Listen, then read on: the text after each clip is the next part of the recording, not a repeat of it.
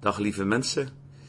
Ik wil het vandaag eh, met jullie hebben over een prachtige tekst. Die vind je in Romeinen 5 en er staat: De hoop beschaamt niet, omdat de liefde van God in onze harten is uitgestort door de Heilige Geest die ons gegeven is. Nou, wat een heerlijke tekst. Ik zal straks nog wat teksten eromheen lezen om een beetje context te geven aan deze prachtige woorden. Maar ik wilde deze morgen gewoon al beginnen met die heerlijke woorden. De Heilige Geest die ons gegeven is. Romeinen 5 vers 5 eindigt met die woorden. De Heilige Geest die ons gegeven is. Dat, ik, het is toch heerlijk dat we weten dat we de Heilige Geest ontvangen hebben. Dat dat een cadeau is wat de hemel aan ons gegeven heeft. En misschien moet je gewoon even hardop zeggen, ook zelf gewoon waar je nu bent. De Heilige Geest is mij gegeven. Dank u Heer dat ik de Heilige Geest gekregen heb. Wat een geweldig geschenk. En dat Hij, in, dat hij ons gegeven is en dat Hij allerlei dingen met zich meeneemt. Onder andere die liefde. Die door God, in de liefde van God, dus Gods liefde. God is liefde, zijn liefde, is in onze harten uitgestort door de Heilige Geest die ons gegeven is. Wat een cadeau. Nou, als je eromheen leest, dan staat er nog een paar prachtige teksten bij. En dan wil ik vandaag even die hele context meepakken om uiteindelijk te gaan naar waarom hoop zo belangrijk is. Er staat, daarom hebben wij ook toegang tot verkregen door het geloof, tot de genade waarin we staan. En wij roemen in de hoop op de heerlijkheid van God. En dit niet alleen, we roemen ook in verdrukkingen. Omdat wij weten dat verdrukking volharding teweeg brengt, volharding ondervinding en ondervinding hoop. En hoop beschaamt niet, omdat de liefde van God in onze harten uitgestort is door de Heilige Geest die ons gegeven is.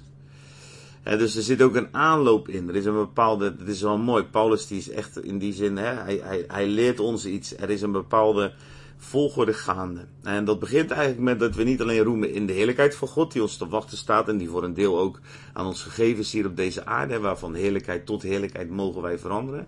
Maar Paulus zegt, maar je roemt ook in verdrukking. En als het ware zegt hij, als ik het heel kort maak, je roemt ook in verdrukking omdat je daardoor die heerlijkheid ook ontvangt. omdat je juist ook door verdrukking heen eigenlijk gevormd wordt om de heerlijkheid van God zo te ontvangen en ook te dragen dat die liefde en die hoop in jou is uitgestort door de Heilige Geest. Dus wat gebeurt er eigenlijk in deze tekst? Paulus neemt ons mee. Hij zegt, je roemt ook in verdrukking. Dat zijn tegenslagen, benauwdheden, gebrokenheden. En dat doen wij. We roemen niet in die verdrukking zelf, want die verdrukking is niet van God. Hè? God kan niemand verzoeken.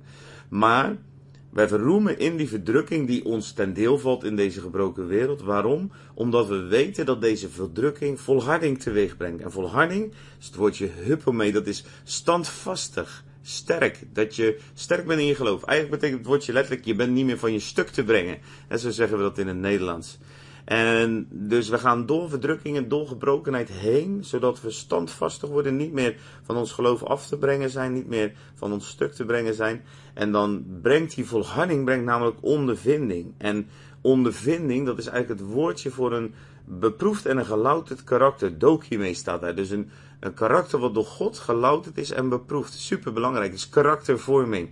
sommige mensen vinden dat altijd een heel vervelend woord. Maar dat is gewoon wat je, ja, dat is wat je als ouders doet met je kinderen. Dat is wat God doet met zijn kinderen. Hij houdt van ons. Dus hij vormt onze karakters. Zodat die gaven en die kracht en die liefde die hij geeft. eigenlijk nog in een veel betere aarde komen. En ook door ons heen veel meer uh, zuiverder ook in deze wereld komen. Maar, dus de verdrukking, daar worden we sterk van.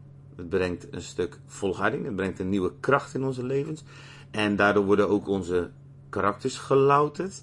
En door die gelouterde karakters, door die volharding, door die, die ontstaat door verdrukking, ontstaat er hoop. Elpis. En hoop is, is, het Bijbelse woord hoop betekent een sterke en een zekere verwachting van geluk, zou je kunnen zeggen. Van een, een vreugdevol, positief, maar zeker weten van een heerlijke toekomstige werkelijkheid. En die hoop beschaamt niet. Omdat de liefde van God in ons hart uitgestort is door de Heilige Geest die ons gegeven is. Dus Paulus schetst hier, en ik moet natuurlijk op mijn tijd letten, dat is heel lastig. Eigenlijk zoiets van, en ik zou, nou laat ik gelijk gaan. Ik zou je willen uitdagen vandaag.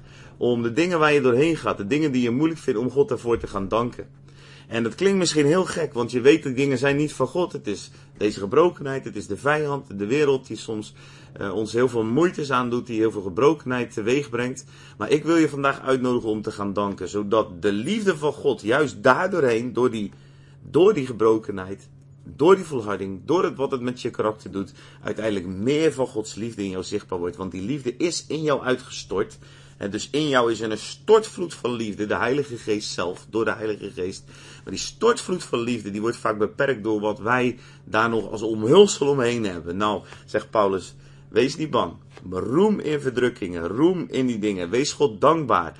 Um, uh, wees enthousiast over, ook als je door moeilijke dingen heen gaat. En ik snap dat dit heel controversieel in je hoofd kan voelen, maar toch wil ik je uitnodigen om daarin te roemen waar je verdrukking ondervindt, zodat God daardoorheen de liefde die Hij zelf is in jou meer en meer zichtbaar kan maken.